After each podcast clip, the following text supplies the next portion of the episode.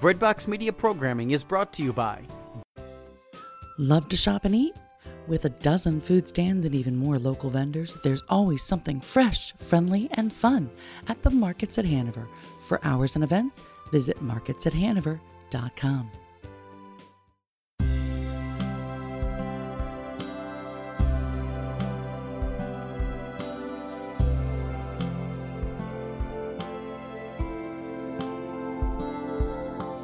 Welcome to Why Do Catholics, the podcast from Catholics that talks about what Catholics believe. My name is Rachel Bryson, and I'm your host. Joining me again is Father Joshua Cavender. So, welcome, Father. It's always good to be here.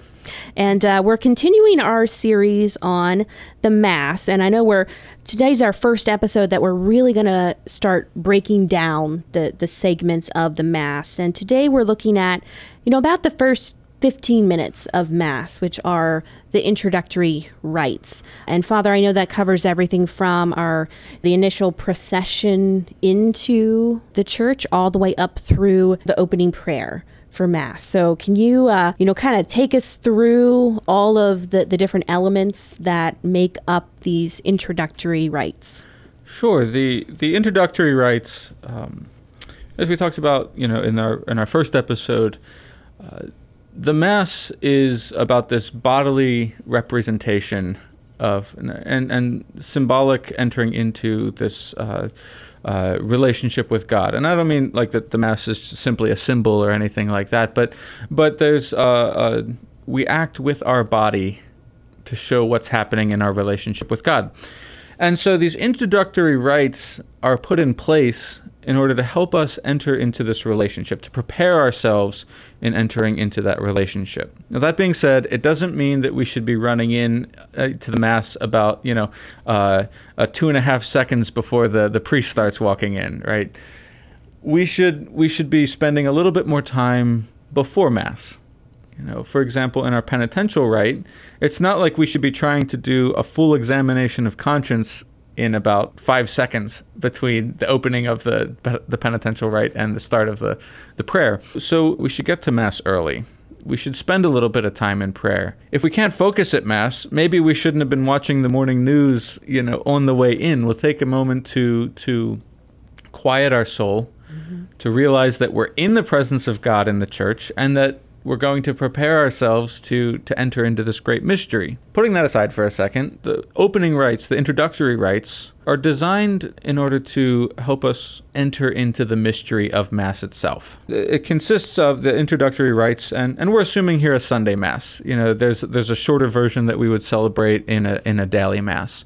Uh, we wouldn't include things like the Gloria and necessarily all of the hymns and, and, and the singing. It's it's a simplified version of the Mass. But on a Sunday Mass, we would have the procession in, accompanied most often by, by chants, hymns, songs.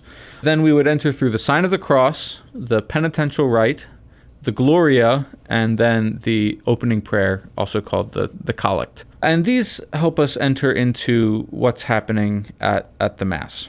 So let's just start with the procession. Everybody's everybody becomes you know everybody's present for the mass. Everybody's sitting down, and when the procession starts, that starts like that's the, the official start of mass. We have a clear beginning point right like when the when the music starts when when the when the, the the procession starts walking down the aisle mass has officially started okay and and so that's important like so that we don't have this like ambiguous beginning and end of mm-hmm. mass for any celebration you want to know when it starts and and when it finishes. Now there's spiritual realities. You know we we are eucharistic people so we're trying to live out the eucharist at every moment. But in terms of the actual celebration we have a, an official beginning.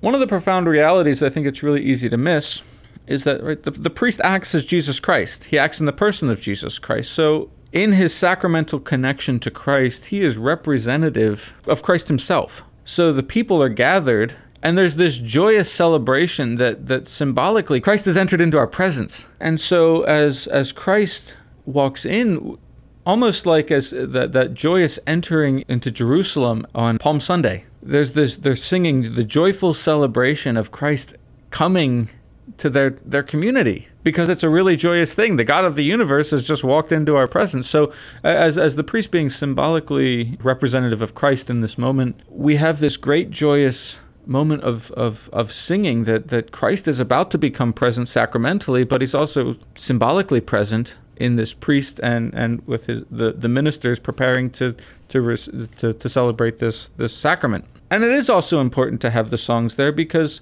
the whole point of of uh, we have this this unity, this mm-hmm. communion that happens within Mass.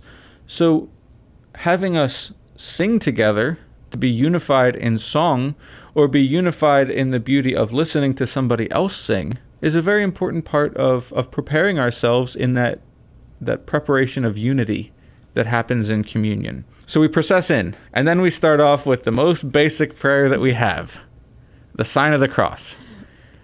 And the sign of the cross is is kind of a two-part prayer. There's the words that we say and the action that we do. When we say, you know, right, in the name of the Father and of the Son and of the Holy Spirit. And and since this is a podcast, uh, you guys couldn't see that, that that I made the sign of the cross on on my body. On my, he did. I can attest to it. Excellent, verifiable proof. Uh, so so we have our triune God being spoken and we have the saving mystery of the universe being displayed. So the saving mystery of God's work in the world was the is the cross of Jesus Christ. And so our whole entry into the spiritual life was made possible because Jesus came and suffered on the cross. He won for us the possibility of life eternal through the cross. So we start the greatest prayer that we have when the cross is made present with the sign of the cross that we were marked with in our own baptism.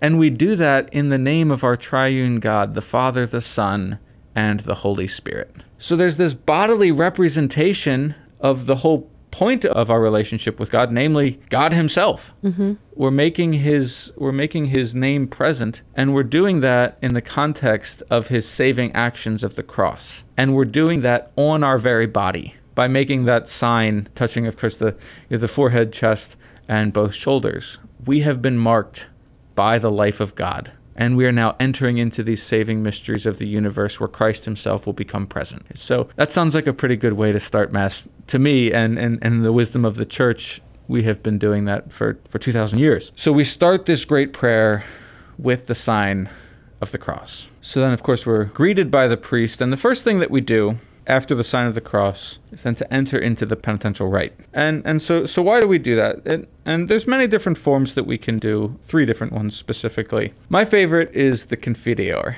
I confess to Almighty God. Mm. Why? Okay because in the past, I'm sure, uh, and even today, people have said, you know, oh, you Catholics, you, you know, holier than thou, upright people. I don't know if they've ever actually listened to the Confiteor. I confess to Almighty God and to all of you, my brothers and sisters, that I have greatly sinned. I am a sinner and I've proclaimed it publicly to the entire world. To all of you, my brothers and sisters, to the angels, to the saints, to God, you know, everybody we are proclaiming our sinfulness, not in some prideful way that, that we are, look how good of a sinner I am. no.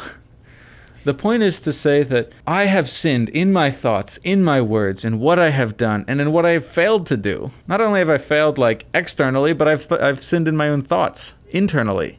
I've sinned not only in doing bad things and wrong things, I've sinned in my inaction my being lazy or, or inattentive and not acting the right way.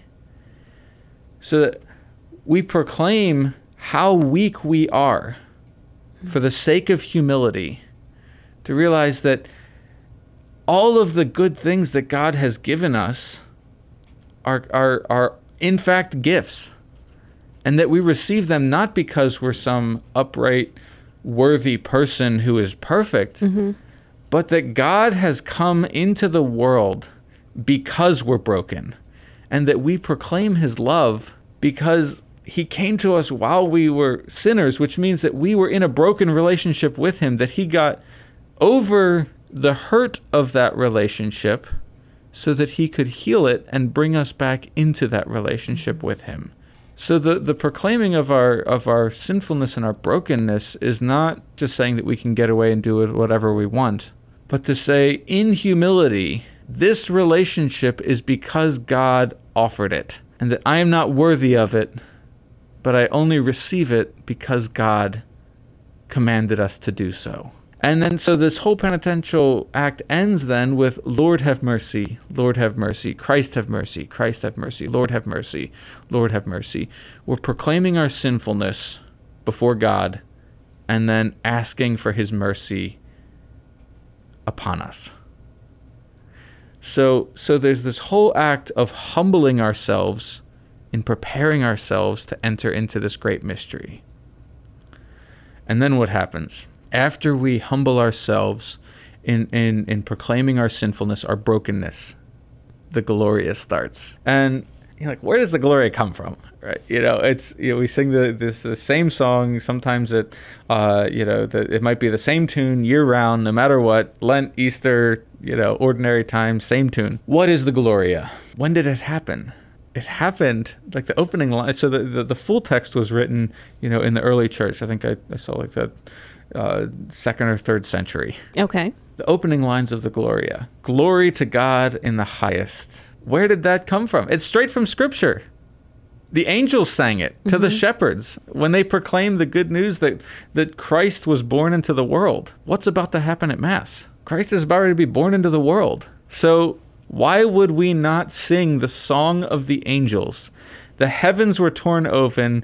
The angels came down singing glory to God in the highest, proclaiming that Christ is about was just made present in the world. So in preparation for Christ about to be born into the world in the mass, we sing God's glory through the words of the angels in thanking him for all of these amazing gifts that he's given to us, recognizing our our sinfulness and our need of God's mercy. It's a beautiful hymn if we actually, you know, if we sit down and actually read the words to the Gloria. Mm-hmm. And we proclaim Christ's coming. We proclaim that that that Christ did all this in the glory of the Father through the Holy Spirit. So it's a proclamation of the Trinity. Uh, it's a pro- it's a proclamation of, of of His saving love for us. And and and we're using the words that the angels themselves sang at the birth of Christ. So that sounds a pretty good way to to proclaim God's glory to me. I don't know. Oh, but, absolutely. and, and of course, once again, in the church's wisdom of understanding how to to show this relationship with God, this love language between us and God, realizing that we can't approach God without first repenting of our sins and then singing God's glory. Everything is pointing then to our need for God because mm-hmm. of our sinfulness and brokenness, proclaiming God's glory, and then we enter into the prayer, the opening prayer of the Mass, commonly called the Collect. And it's a, it's a, a simple prayer written for each one of the Masses. Right? Each each of the Sundays of ordinary time have it. Each of the, the Sundays, weekdays have it written individually for Advent, Lent, Christmas, and Easter. Okay. Uh, all of the, the, the saints then would have uh, a prayer written uh, that would include some, generally something of their life and how they revealed God. It's an opening to the celebration itself. So we take this moment to give a prayer to God, offer a prayer to God through the priest, to then really enter into the mystery that we are celebrating in this moment. Not just the Mass in general, but you know, in thanksgiving for the gift of Pentecost. So there would be a Pentecost theme opening prayer. For Christmas, there would be a Christmas themed prayer. And during Lent, you know, a penitential themed prayer in preparation for the coming of Christ, mm-hmm. uh, for for the for the the sacrifice of Christ on the cross. Each one kind of introduces the, the, the specifics of the mass itself, and then everybody sits down for the next episode. well, that's a perfect perfect place to, to end it, Father. So uh, thank you for you know giving us kind of that overview of the introductory rites of the Mass. So we certainly look forward to our, our next episode where we're going to get into, I believe, the liturgy of the Word is what we'll be talking about for our next episode. It'll be wonderful. All of our readings and the homily and uh, all the all the good liturgy of the word things. So I look forward to it. Excellent. Well, this has been Why Do Catholics, a podcast of the Diocese of Harrisburg, and we'll see you next time.